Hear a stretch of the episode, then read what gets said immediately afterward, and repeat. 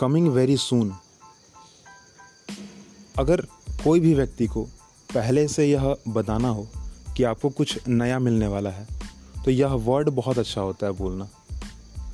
जब बचपन में हमें बताया जाता था कि आपको स्कूल जाना है नई नई किताबें मिलेंगी, हम बड़ा खुश हो जाया करते थे कि चलो नई किताबें मिलेंगी।